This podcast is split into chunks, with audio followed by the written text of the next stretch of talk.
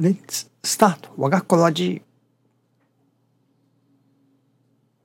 Being grateful and expressing one's gratitude to God Tenchi Kane no Kami for his divine workings are important. Thank you for watching.